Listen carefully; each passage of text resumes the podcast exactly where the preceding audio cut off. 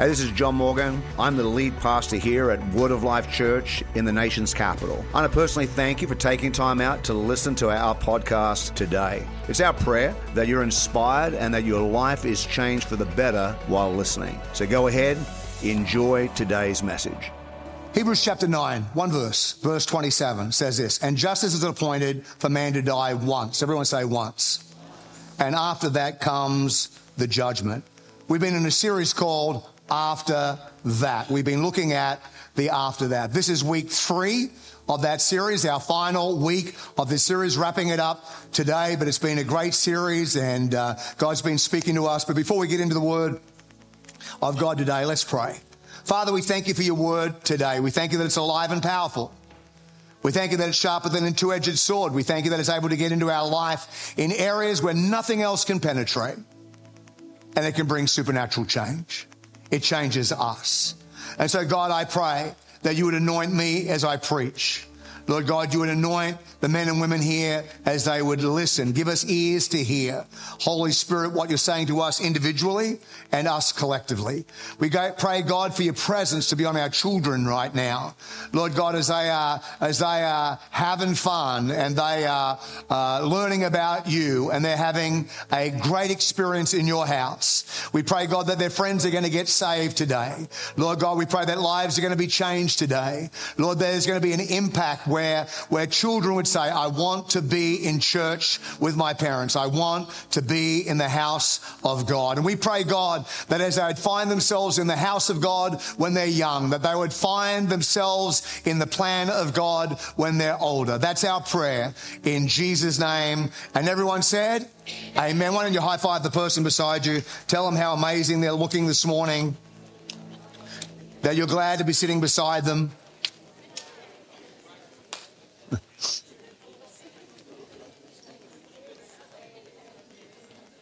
And just as it is, Hebrews 9:27. There are things in life that just is. You may not like it, but it just is. You may not want it, but it just is. You may not ask for it, but it just is. You may not even feel like you deserve it, may have no interest in it, but it just is. The law of gravity just is. What goes up will come down. The law of harvest just is. Whatever you sow, you're going to reap. The law of urgency just is. If you are ever in a real hurry, miraculously, from all around society, slow drivers make their way onto the freeway and they occupy all the lanes. It just is. Death just is. Hebrews says, and just as it is appointed unto man to die once. Death does not discriminate. It just is. It doesn't matter whether you are uh, young or old. It doesn't matter whether you are tall or short. It doesn't matter whether you are nice or nasty. It doesn't matter whether you are rich or poor. It doesn't matter whether you're skinny or horizontally challenged. It doesn't matter whether you're black, you're white, you're brown, you're beige, or overly sunburnt. Death just is. And the after that just is. It is appointed for man to die once, and then the Bible says, then after that. Every one of us in the room today, every one of us has an after that. And that after that is the that which comes after our that.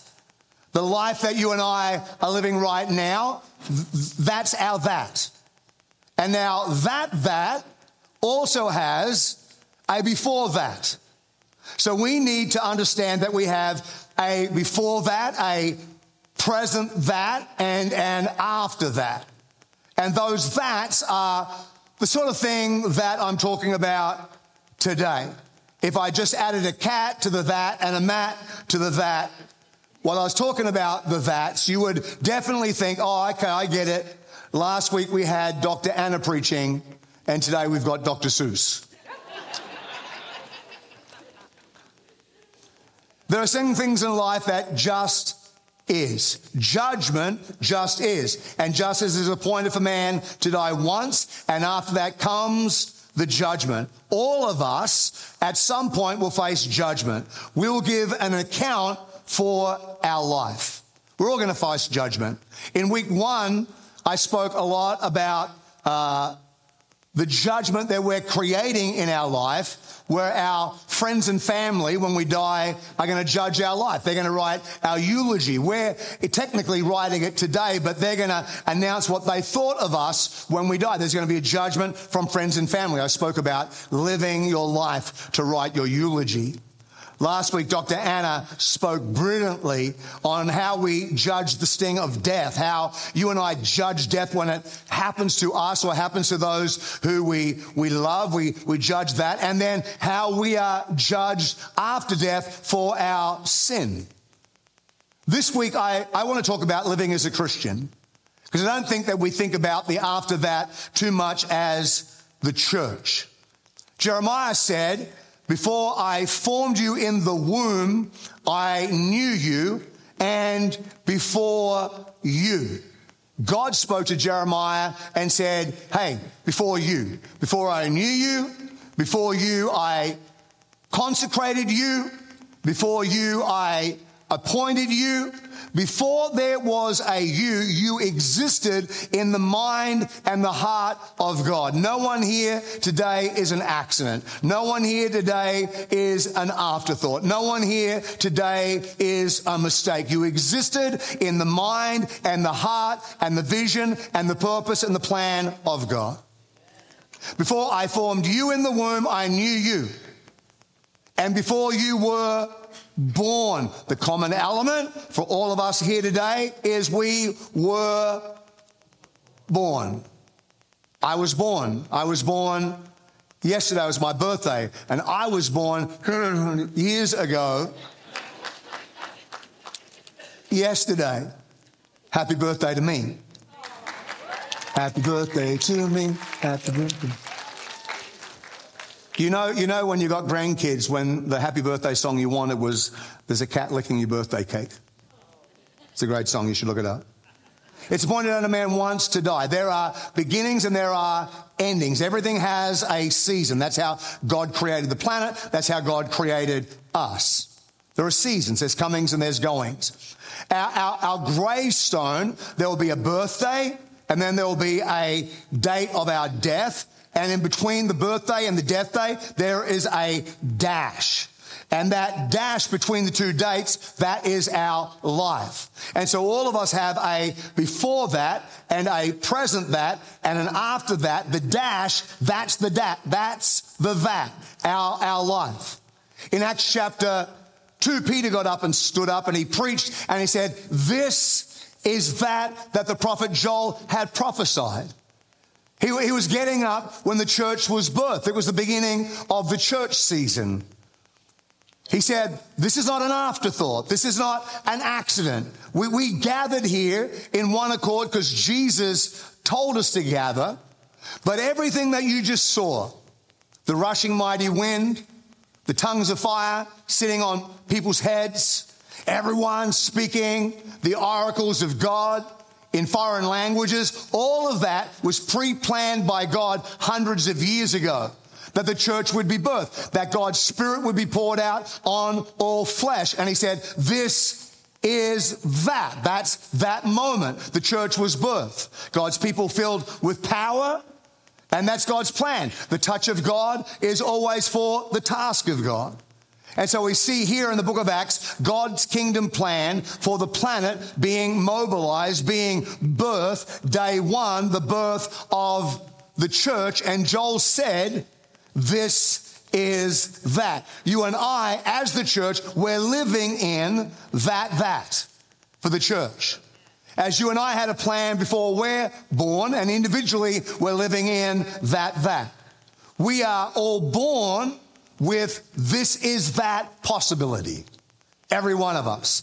Jeremiah chapter 1 verse 5. Before I formed you in the womb, I knew you. And before you were born, I consecrated you and I appointed you as a prophet to the nations. The day that we discover that God has called us into the kingdom of God at such a time as this, we declare this is that. So we have a moment where we're born. We have a moment where we're born again, where we get saved. You're going to have an opportunity today at the end of the service, if you're not right with God, to get your life right with God is the best decision that you are ever going to make in your life. You're going to get an opportunity for that. But then there's a point after we're saved when we say, you know what? I, I, wasn't born just to occupy time. I was born with kingdom purpose. I was born with kingdom promise. I was born with kingdom possibility. And we make a decision that I want to live for that. Now, many of us, when we hear that, face that, well, I am not sure I can do that. Some of us face an opportunity where we say, I'm not sure I want to do that. Jeremiah said, I don't know how to speak, for I am only a youth. So when God gave him his vat, he's like, I'm not sure I can do that. I'm not sure I can speak. I'm only a youth. Now, if there's one thing that we can get people to be in unity in, it's excuses on why they can't do it. Esther said, I'm scared. Mary said, I, I can't do it. I'm a virgin. Moses said, I'm not sure I can do it. I'm a man of stammering lips. Isaiah said, I, I, I don't know how I can do it. I'm a man of unclean lips. Jesus spoke to a rich young ruler and said, If you want to experience the kingdom, if you want to follow me, sell everything that you have and follow after me. And he said, I, I, I, I'm not sure I can do all that. I'm not sure I can give all that up. Why? Because he's rich and he was young and he was a ruler. He said, I, I, I'm not sure I can leave everything and follow you because I've got great wealth. And, and, I, and I like my lifestyle. I, I like what the wealth brings to me. I, I like engaging in that. I, I'm wealthy. I've got financial matters I've got to look after. He was young. I'm not sure I want to do that. I, can I do that when I'm older? Can I do that when, when, when, I, when, I'm not, when I'm not a young person? Like, can I put it off to another day? Can I do that tomorrow? And he was a ruler. I, I don't know if I want to be told what to do. I, I, I want to be the boss of my own world. I, I, I like leading. I want to encourage you today do not let your excuse be bigger than your obedience. If God has called you, he called you for a reason. He called you into the kingdom for such a time as this. And the thing that we usually get in accord on is our excuses. Luke chapter 14, verse 18. Jesus gives a parable about a, a marriage supper, and he says, And they all began to make excuses. The first said, I have bought a field, I must go and see it. Please have me excused. Another said, I, I bought five yoke of oxen, I got to go and examine them. Please have me excused. Another said, I, I just got married and therefore I cannot come. They all began to make excuses in one accord. That's what they had in common. The first guy's like, well, I'm not sure I can, I, I can, I can come. I, I just bought some land and, you know, and I, I got to go and check out the land. And, and Jesus is like, well, was the land there before you purchased it? Yeah? Is the land there right now? Yeah? Will it be there next week? Like if you come to the supper, invite people to come, when it's all over, will it still be there? Well, yeah. You're not, you're not, you're not planning to, to get a shovel and dig it up and move the land somewhere else. Huh. So it's an excuse. Yeah. What's your excuse? Well, it's not an excuse, it's a reason. I just bought five yoke of oxen, which is like saying, I just bought a Ferrari. What do you want to do? I want to go and check out my Ferrari. You haven't checked it out? No. Bought it on Amazon. Do you know if it works? Hopefully. Spent all that money on a Ferrari. You didn't test drive it. You bought five yoke, yoke of oxen, you didn't test them to make sure they can actually, well, I don't know the word for oxen. What do the oxen do? Oxenate. You can get your oxen to oxenate, do oxen stuff. ox things. Did you like, did you like, just about brainy stuff, did you notice how, how uh, Greg and Champion, when they talked about the cards, they use words like old school and old fashioned because they're trying to come up with good grammar. And then Dr. Anna gets up and she's like, tactile. if you are tactile, I saw Champion and Greg Googling the word tactile. Champion turned to Greg and said, They're not made out of textile, it's tactile. The other guy's like, I just got married, I'm not allowed out. she, she, won't let me. But they began to make excuses in one accord. Obedience says, I must do that. That's what obedience says. I must do that. Jeremiah 1. But the Lord said to me, Do not say, I am only a youth. For to all to whom I send you, you shall go, and whatever I command you, you shall speak. Don't be afraid of them, for I am with you to deliver you, declares the Lord. Then the Lord put out his hand, touched my mouth, and the Lord said, Behold, I have put my words in your mouth. Now, the Christian life is a partnership. God is not going to enlarge his kingdom and not going to build his church on his own. He called us to be in partnership with him. I know people like to say it because it sounds holy. Well, we can't do anything. God's got to do everything. I, I know people because they want to sound holy or, or spiritual when they take the offering and they'll get up and they go, Oh, we're going to receive our offering today. God, God does, God doesn't need, God doesn't need your money. God doesn't need this. God doesn't need that. That's not Bible. Technically, it's correct. God doesn't need it. He built the planet without you. So God can do a lot of things without you. But that's not how God chose to do it. When God had a word, he chose Jeremiah. He said, Jeremiah, you're a prophet. I need you to prophesy. He said, I can't do it. I'm a youth. God didn't say, Well, don't worry, I don't really need you, I'll do it myself. He said, No, I want to use you. And then God touched him, filled his mouth with the word, and gave him the word. Now it's Jeremiah's responsibility to give the word and to give a platform for the word is accepted. So there's a whole heap of things that Jeremiah needed to do. God chose to be in partnership with us. God could choose to just flourish us with cash that he didn't need you to do it, but he chose for you to partner with him. He said, You bring your tithes in. So there's food in my house. Now I'll put food into your house, but you need to put food. This is a partnership. We get to do it with God. I know people are going, Well, what about the Bible? What about the Bible? The Bible says that unless the Lord builds the house, the laborers labor in vain. Well, you think that because you only read the first part of the verse. Unless the Lord builds the house. But what's the next bit say? The laborers labor. Someone's doing the work. Laborers are laboring in partnership with God. And so God says, don't do it on your own. If you do it on your own, you're going to labor in vain. But if you do it with me, you're going to labor with great reward. It's a partnership. God, God can do it without you, but God does do it, choose to do it with us. I think that's the greatest honor.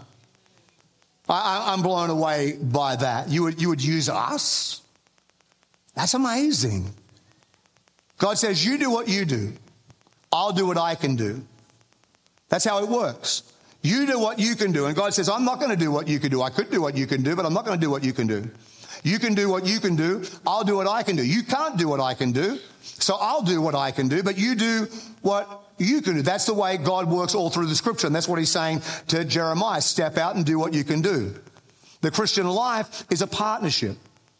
God is not going to enlarge his church or his kingdom and build it on his own. It's like revival. People are praying for revival. Look, revival is great. And I, I, and I love revival. But, but revival pretty much boils down to be um, a lazy man's version of harvest. We just pray that God will do it all. We don't have to do anything. God will just do it. We can just sit here. Souls are going to get saved. It's a lazy man's way of harvest. But the Bible is pretty clear that God gave us His mission. He called us to go into all the world. He gave us His power with the birth of the church. And God said, I'm not going to do it. You need to do it. So you need to get off your backside and you need to invite friends to church. You need to get off your backside and you need to bring friends to church. You need to take a risk and invite people to come. You need to be here and love on people when they come. You need to be here and love on people when they come into the lobby for the first time and make them feel at home. God says, I want you to partner with me to build my church. I'm not going to do it on my own. I want to use you to build my church. That's how God works. And revival is when God comes and he breathes on what we're doing. 120 people gathered in a room and God breathed on what they were doing, but he would have nothing to breathe on if they didn't turn up.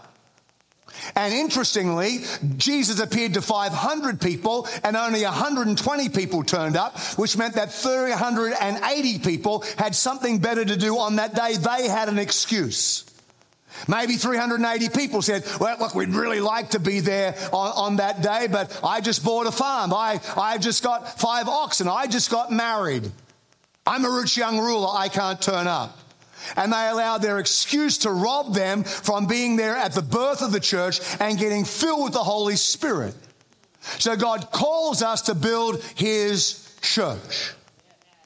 And here's the other thing our this is that has a shelf life. It has a use by date.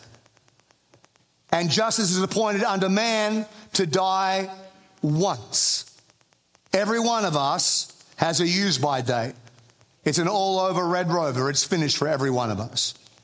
2 Corinthians chapter 5. For we know that if the tent that is our earthly home is destroyed, we have a building from God, a house not made with hands, eternal in the heaven. For in this tent we groan, longing to put on our heavenly dwelling. If indeed by putting it on we are not found, may not be found naked. For while we are still in this tent, this is our body, it's a tent. We groan, being burdened, not that we would be unclothed, but that we be further clothed, so, so that what is mortal may be swallowed up with life. He who has prepared us for this very thing is God. And He has given us His Spirit as a guarantee. Now, Paul is a tent maker. He's using this as an illustration because Paul understands tents. He understands what it's all about. And he understands that the tent is only a temporary dwelling place. It's not like a house. So our body's a temporary dwelling place. Moses was called to build God a tent. It's the tabernacle. They spent millions of dollars building a tent. But the tabernacle had a shelf life. They didn't use it for very long, a few decades.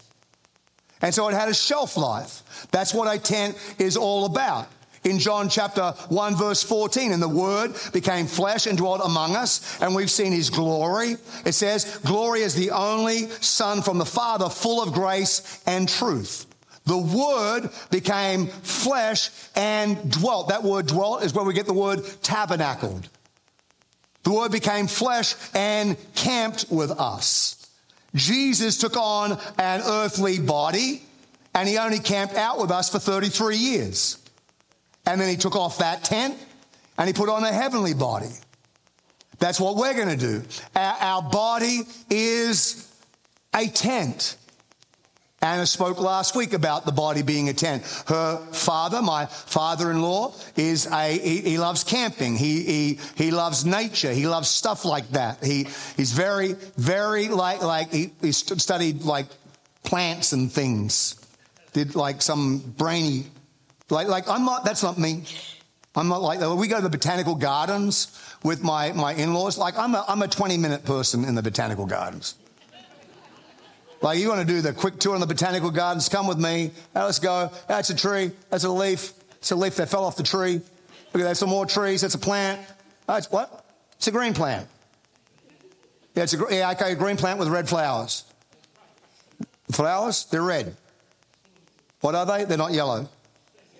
You can tell because they're red. There's yellow ones down here. Let's go. That, that's me. No, not her dad. Her, her dad, he's like, he's like, he grabs the plant. Oh, look at this beautiful little plant.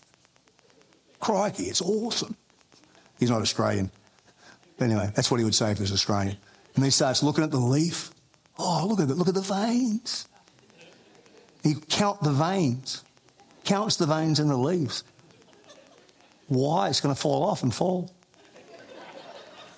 Why are we counting the veins? He'll tell you the, the, the technical name of the plant. And we've got to do the whole garden like that. The whole botanical gardens, like hours and hours. He's on plant one, I'm at the exit. He likes to camp. He likes to go in a tent out in the, the wilderness. In the, some of you are probably like that, like a tent out. I'm, I'm not the camping guy. Like for me, roughing it is you check into the hotel and they don't have 24 hour room service. me, roughing is like I go to my bed at night and there's no chocolate on the pillow. I'm bringing my own chocolates and throwing them on the pillow. So for all of us, there is an after that. Hebrews chapter 9 verse 27 says, and just as it is appointed for man to die once, and after that. The Bible teaches us that we all need to live this life with a mentality of what comes after that. That, that, that needs to be how we set ourselves up as the church. First Corinthians chapter 9, Paul talks about that, how he lives. He says, Do you not know that in a race all the runners run? He says, But only one receives the prize. Only one. So run that you may obtain it. Every athlete exercises self control in all things. And then he says, They do it to receive a perishable wreath. We do it to receive what is imperishable. In other words, they do it for the temporal, we're doing it for eternity.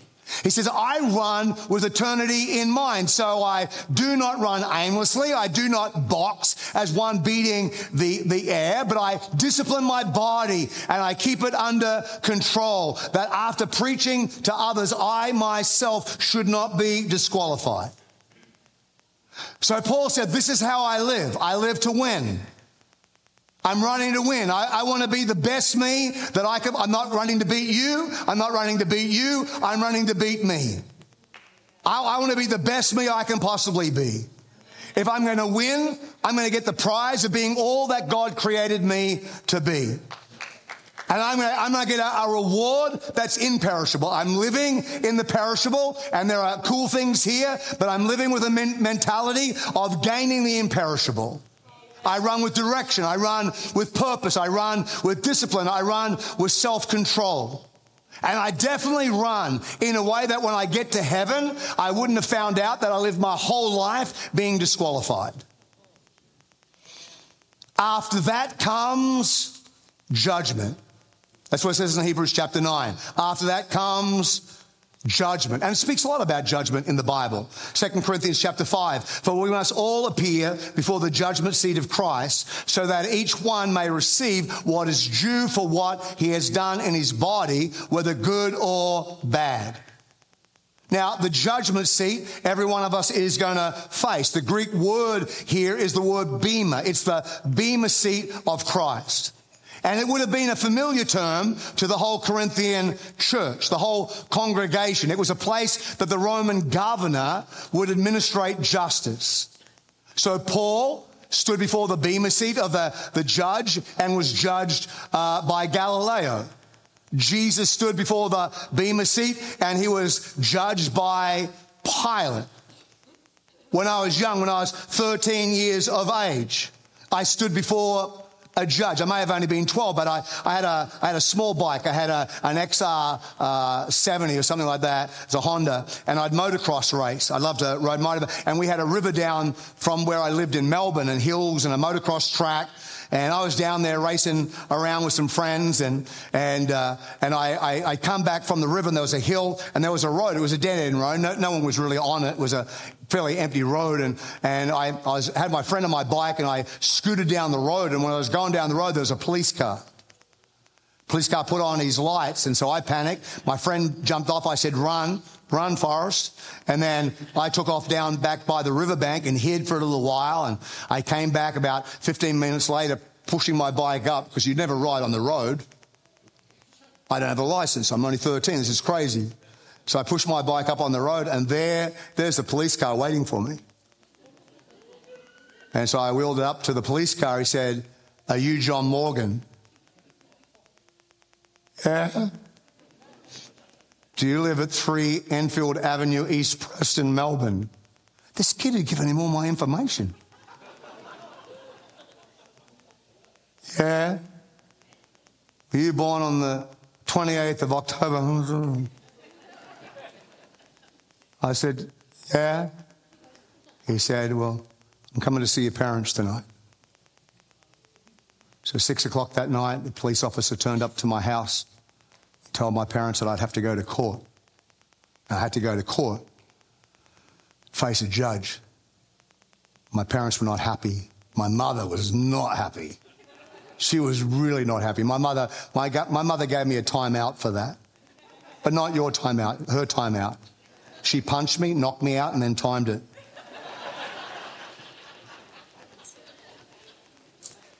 And so my dad, my dad took me to the court. We went to the court, the judge there and a police officer. And I think my dad had watched one too many of those like lawyer movies on TV. And so the, the judge, the, the, the, the police officer gave his thing and then he turned around to us. He said, Mr. Morgan, is there anything you'd like to say? And my dad goes, Yes, Your Honor, I would. He stands up like this, Yes, Your Honor, I would. And he says to the police officer, Constable, is it not true that that road my son was on was not a road used by vehicles. There were no cars on that road that day. No one uses that road. It's a dead end. So no cars are there. He didn't cause any danger. Is that not true, Constable? And the police officer's like, well, that's, that's true, Mr. Morgan. That is not true.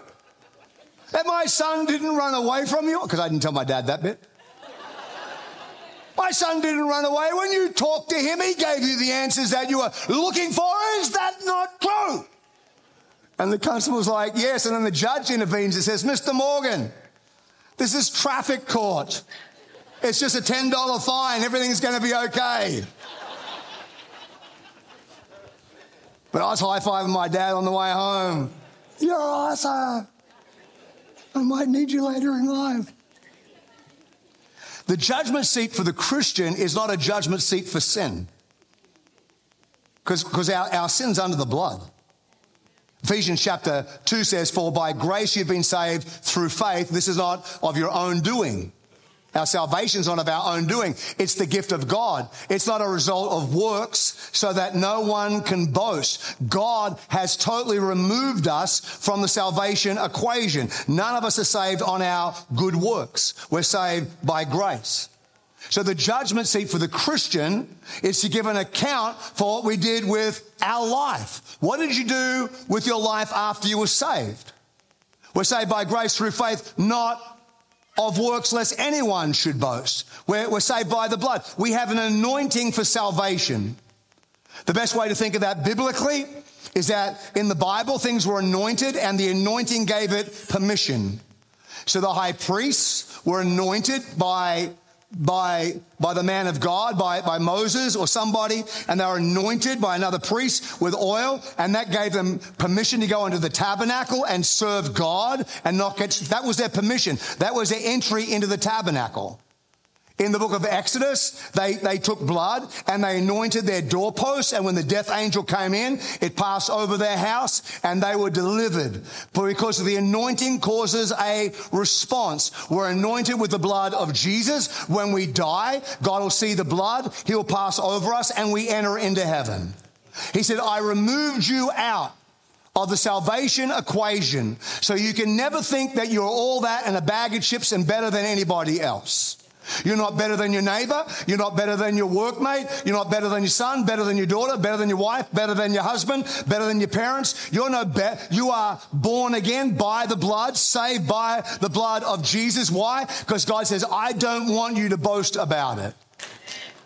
So I removed you out of the salvation equation so you can't get all puffed up in righteousness and think that you're better than anybody else. So the judgment seat for the Christian is to give an account for what we did with our life, with that born again experience, that salvation moment. Romans chapter 14. Why do you pass judgment on your brother? Or or you? Why do you despise your brother? For we will all stand before the judgment seat of God.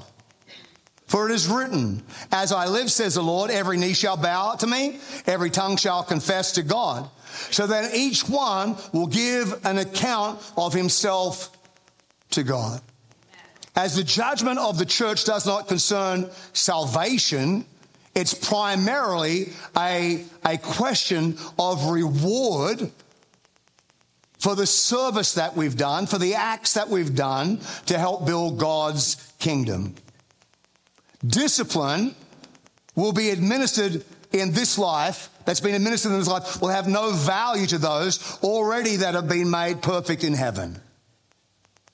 So God is not, not disciplining us for any other reason other than to keep us on track with our purpose because we're saved. The bad works are discarded as unworthy of reward, but the good works that we do will be rewarded. And so the, the penalty that you face in judgment is more like a, a loss of reward rather than being punitive. It's, it's God being gracious rather than being uh, retributive. David E. Garland said this Who is mindful of their mortality will also be very mindful of their morality. Paul Barnett uh, in the book The Bible Speaks Today said the teaching about the judgment seat before which all must come, believers included, reminds us that we have been saved not for a life of aimlessness or indifference, but for a life of serving the Lord. We are saved not by good works, but for good works. While we are justified by faith alone, the faith that justified is expressed by love and obedience. So the judgment is where we all, you and I, are going to give an account for what we did with the gifts that God gave us.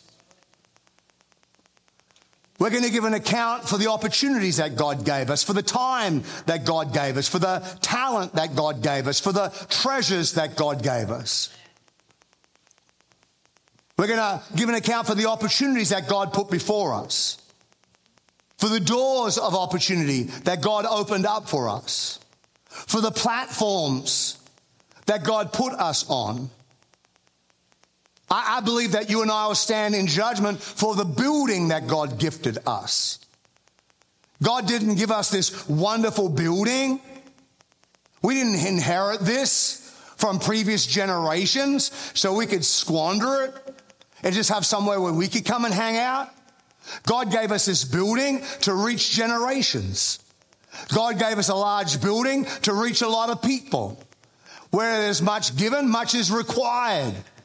And sure, you and I have a great responsibility to see this building filled to overflowing. God's given us a spectacular opportunity.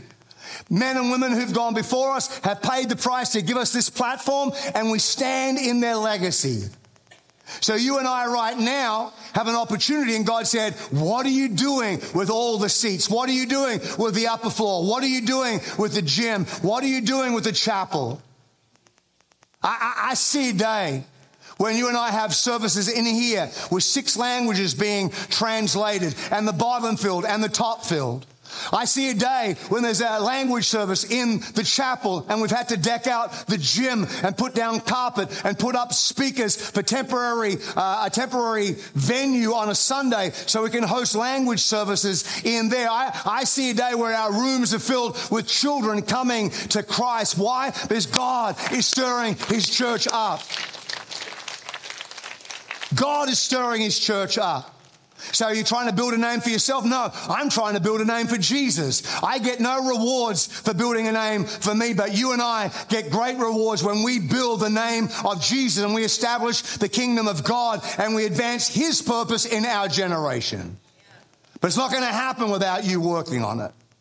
Not going to happen without you doing your thing. First Corinthians chapter 3 says, But according to the grace of God given to me, like a skilled master builder, I laid a foundation. Someone else is building upon it. Let each one take care how he builds upon it. For no one can lay a foundation other than that which is laid, which is Jesus. He's the foundation. Now, if anyone builds on that foundation of Jesus with gold, silver, and precious stones, wood, hay, and straw, that person's life is going to be revealed.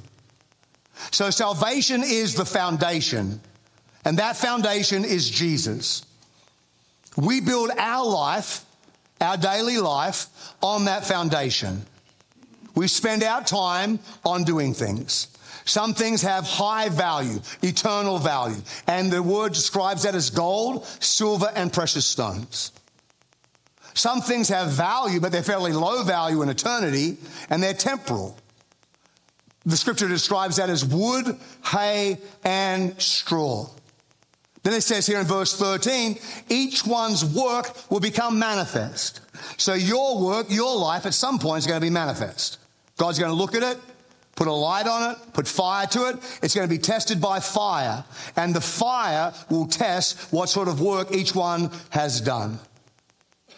So we can, we can trick people on the planet. We can, we can, we can fool people around us. But there's one day that we're going to stand before God. And God's going to go, hey, let's have a look at what you did with those 24 hours I gave you. Let's look at what you did with those seven days a week I gave you. What did you do with all those opportunities? What did you do with your life? How did you spend it? How did you spend your time? What did you do?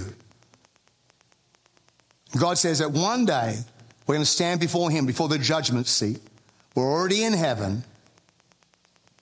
And God says, let's put fire on your life. And fire comes on our life, and everyone's work will become evident. Why? Because each one's life will be tested. Each one's life will be tested by fire. And the fire will reveal or manifest what we spend our life doing. So the judgment seat for us is not about salvation, it's about evaluation. We've got salvation. What he's trying to do is evaluate what did you do with that salvation? What did you do with that call? What did you do with that opportunity? The Bible says if the work that anyone has built on the foundation survives, survives what? The fire. If work that he's built on survives the, the, the fire, he will receive a reward. So then he goes on and says, uh, the high value things are going to survive the fire. Not necessarily holy, but actions that count for eternity. He said, so the things that you did for eternity are gold and silver and precious stones. They are the things that are going to survive the fire. And only the things that we do for eternity will, resolve, uh, will survive the fire. It's not a sin judgment. It's just a thing judgment. What did you do with the gifts? See, you, you have gifts and talents in you, whether you're a Christian or not today. If you're watching online, you have gifts and talents in you, whether you're a Christian or not. God gave you those. God gave you purpose.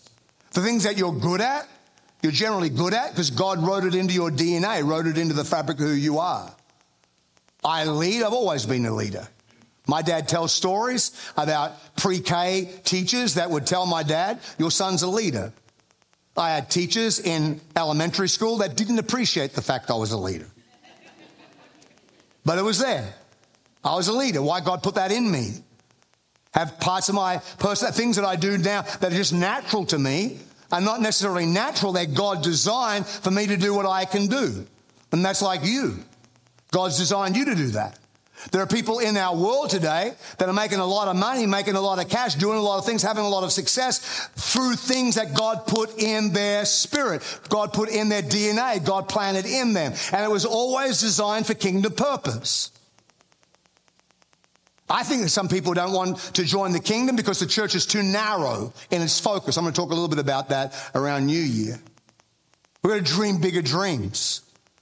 But God gave you that for a kingdom responsibility and He's going to reward you. Our Candy Palooza, which is happening today, gives an opportunity to bring the gospel to a whole heap of unsaved kids. Kids who are far away from God. Hopefully, you got your children. You just didn't bring your children, but you invited the neighbors' children and people that are far away from God. That's why we have these opportunities. It's an opportunity for us to present the, the gospel and to present Jesus and give kids a great encounter with, with, with church. And we give them candy in a fun environment. But you got to understand, hours and hours of work went into that.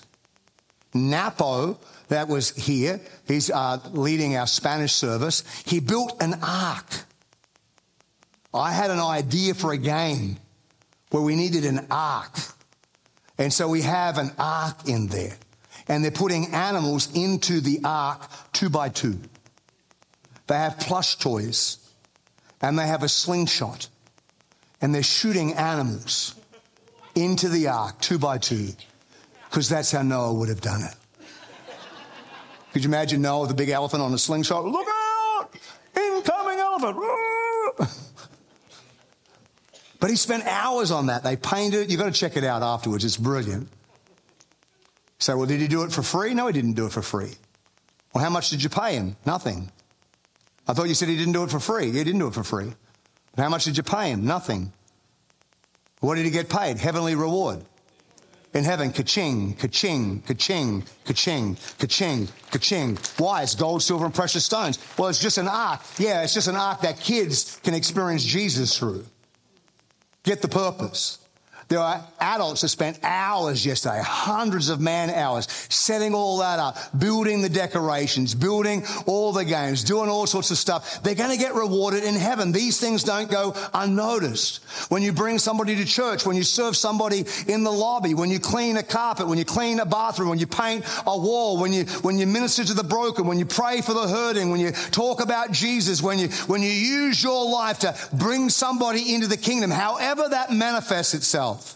That's kingdom purpose that has eternal value. And it's ka-ching, ka-ching, ka-ching, ka-ching in heaven. When you come down on our prayer nights and you pray, ka-ching, it has eternal reward because things are happening in heaven. Gold, silver, and precious stone. The gold, silver, and precious stone, that's not the reward. But that's the indicator that you will be rewarded. I have no idea what the rewards are going to be, but all I, all I can think about is if this, this life is a precursor, if this is just the beginning for what we're going to do in eternity, and God is building new earth and new heavens, then we've got a lot of work to do in eternity, and this is just a run up for it. We're running into eternity together. If anyone's work is burned up, he will suffer loss, though he himself will be saved, but only as through the fire. These are things that are low value, they're temporal. They're not sin, it's not bad, it's not evil things you're doing. That's under the blood. But these are things that don't have any eternal value. Wood could speak to us on what you build your world on your car, your house, your clothing, your stuff. They're not bad. Doesn't matter what car you drive. You've got a Ferrari, awesome. Can I borrow it? How cool would that be to pull up at the Assembly of God Potomac District Conference, me in a Ferrari? No one would talk about that. But God doesn't care what car you drive, whether it's a Ferrari or just a Beater, because in eternity has the exact same value. It's not about your salvation. You, you could own a Ferrari, have a very expensive car, and spend hours serving in the kingdom of God. You've got ash and gold and silver. You could drive a beat up V dub and do nothing in the kingdom of God, and all you've got is ash. You're not going to get rewarded because you don't have anything on the planet. Everything you have on the planet is just ash. You can wear fancy clothes or normal clothes. Doesn't matter. In heaven, they're ash. They have no eternal value. Get your face off that and your mind out of the thing. That doesn't have any value. So if you're spending all your life trying to get stuff and trying to get stuff and I need more stuff and I want to get some stuff and they've got stuff, I need more stuff, then you're spending all your life trying to get that, you're going to get a pile of ash. Hay is what we feed our world on. It's our food, it's our drink, it's all those things that are just consumable, our hobbies. Nothing wrong with it. My wife took me out to dinner on uh, Friday night for my, my, my, birthday, and we went to some Chinese restaurant downtown uh, DC at the waterfront. It was awesome. And they have a thing called the, what's it called? The cotton candy baked Alaska. I only went there for that. Anything with cotton candy just sounds awesome. And Baked Alaska has ice cream. Can you think of anything better than cotton candy and ice cream? I hopefully we get that in heaven. And and and so the waiter bought this baked Alaska out. There's this massive big, I should have put it on the massive big thing of cotton. It's like this big cotton candy. It was just huge. It was awesome. It was the best thing you've ever seen in your life. And, and, and, he, and he comes out and he brings the, the cotton candy baked and sits it on a tray. And I'm like, whoa, this is awesome. But then he got a pot. I'm pretty sure it was full of brandy or something. And he set it on fire to burn all the alcohol out. He's burning it, burning, burning the pot, burning it. I'm like, what is he going to do with the pot? What's he going to do with that pot? And then he closes the lid. Then he pours the stuff all over the cotton candy. And he sets the cotton candy on fire. And it goes, and all the cotton candy disappears. And I'm left with a blob of ice cream on the plate. It was the most sacrilegious thing I've seen done for a long time. Like, is this guy even saved? But that's sort of what's going to happen in heaven. We spend all this time the co- chasing the cotton candy and then and ends up nothing. It's a blob of ice cream. Our works will be tested. So, uh, some it describes as, as, as stubble. These are things that we waste our world on, flicking through social media. There's nothing wrong or evil with flicking through social media. I like to see what people are doing. But if you're spending hours just flicking through social media, looking at social media and not doing other things, just flicking through social media, nothing evil, nothing wrong, nothing sinful, unless you're looking at something that's sinful. But it has no eternal value. It's just wasting your time. It's stubble. By grace, you've been saved through faith, and that it's not of your own doing. It's the gift of God, not as a result of work, so that no one may boast. For we are his workmanship, created in Christ Jesus for good works, which God prepared beforehand that you and I should walk in them. It is foolish to live our life as a Christian and not anticipate that one day every one of us is going to stand before God and answer for what we did with our life. It's appointed unto man once to die. We have an appointment. We have a start date. We have a finish date. We have a that in the middle. This is that. We're living our that right now. And your that may not be as long as my that. My that may not be as long as your that, but we all have a before that that God's given us to live out our that. And then after that, that, there's an after that, and after that comes the judgment. God's going to look at what we did with our life, and our life is temporal. But we're created for eternity. You get 70 years, 100 years, whatever you get. I had, an, I had two uncles die at 99. They nearly made it to 100. But even a 100 years seems long here, but it's not long for eternity. It's like a 100 pesos for Jeff Bezos. If you're the richest man on the planet and somebody drops a 100, you're not going to worry about it. That's what God is like. God says it's a little fraction of time, but I want you to spend it wisely. It's a little moment in life, but I want you to spend it wisely. And, I, and, and, you can do your own things. It's okay to do all those. It's okay to have a block of land. It's okay to have five oxen. It's okay to get married. All those things are fine. It's okay to be a rich young ruler. None of those things are bad. None of those things are evil. But can you lay it down to pick up my kingdom? Are you going to keep all that a priority and make me a zero priority? Are you going to attend church every week or once every now and then when you've got time? Are you going to serve in church when you can or just once every now and then when you get time? Are you going to be meeting people, inviting people, praying for people, ministering to people, serving? Are you going to be a host? Are you going to be in our kids' ministry? Are you going to be in the band? Are you going to sing? What are you going to do? Are you going to minister to the poor? Are you going to help us establish our warehouse so we can feed people through City Serve and minister to people through City Serve? Are you going to work to build the kingdom of God? They are the things that we get rewarded for. And God has opened a door at church. We're not the only opportunity and we're not the only platform and we're not the only way that you can uh, earn heavenly reward, but we are an opportunity for you that you could walk through. There are other opportunities. There are other ways. I understand that. But we are a great opportunity for you to engage in and say, God, I, I, I, I want to live for you. And it's appointed unto man once to die. And after that, judgment. I'd love it if the band would come. I'd love it if the band would come right now. How we live our life. I celebrate birthdays now. I never used to. I didn't like getting older. But a friend of mine, Phil Camden, was diagnosed with ALS, motor neurons disease, Lou Gehrig's disease. Something like 15 years ago. It was a long time ago. It's a death sentence. You can't they, they can't operate it out. They can't chemo it out. There's no cure. Absolutely no cure. He taught me to celebrate life. But the other thing that I, I, I appreciate about Phil was when he was diagnosed with that horrible diagnosis. He didn't lose faith. He didn't lose heart. He didn't lose the desire to live. He's doing everything he can. When, when he got diagnosed, none of us had grandchildren. He's got a swag of them now. I've got, I got three. But he made a decision. This is what he said, which amazed me, because he had to resign his church. He was a pastor of a great church in Newcastle. He had to resign his church because he just had to give his energy to staying alive. But this is what he said I believe that God has called me to be a missionary to the ALS community. If, I, am going to live this short frame of life, I'm not just going to exist it trying to stay alive. I'm, I'm going to I'm to live the life that I have with kingdom mentality.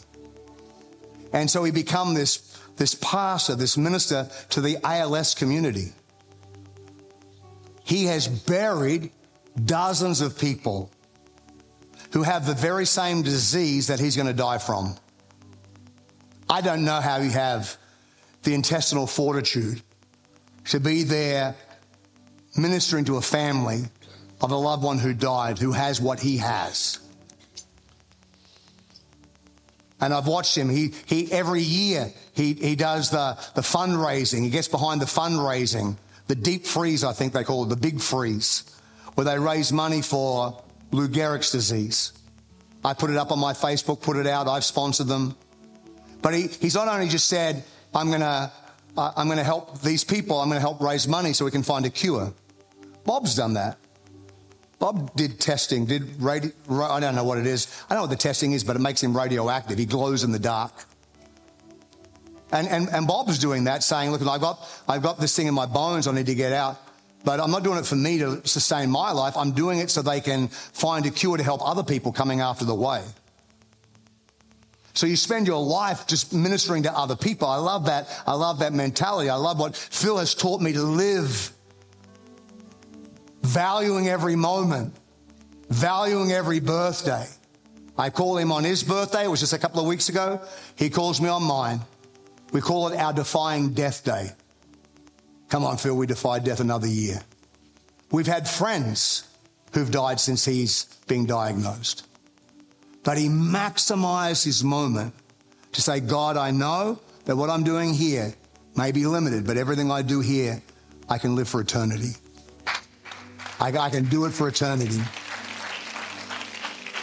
And every time Phil goes in his wheelchair, well, he doesn't use his hands, it's motorized, and he ministers to a family who are hurting through Lou Gehrig's disease and he's sharing the gospel. Ka-ching, ka-ching, ka-ching. He could have an excuse. I'm too weak. It's too hard for me to get around. I'm in a wheelchair. I've got this disease. I'm exhausted. But he gets in there and ka-ching, ka-ching, ka-ching. And on that day, when he stands before Jesus, I want that for you. I want that for you.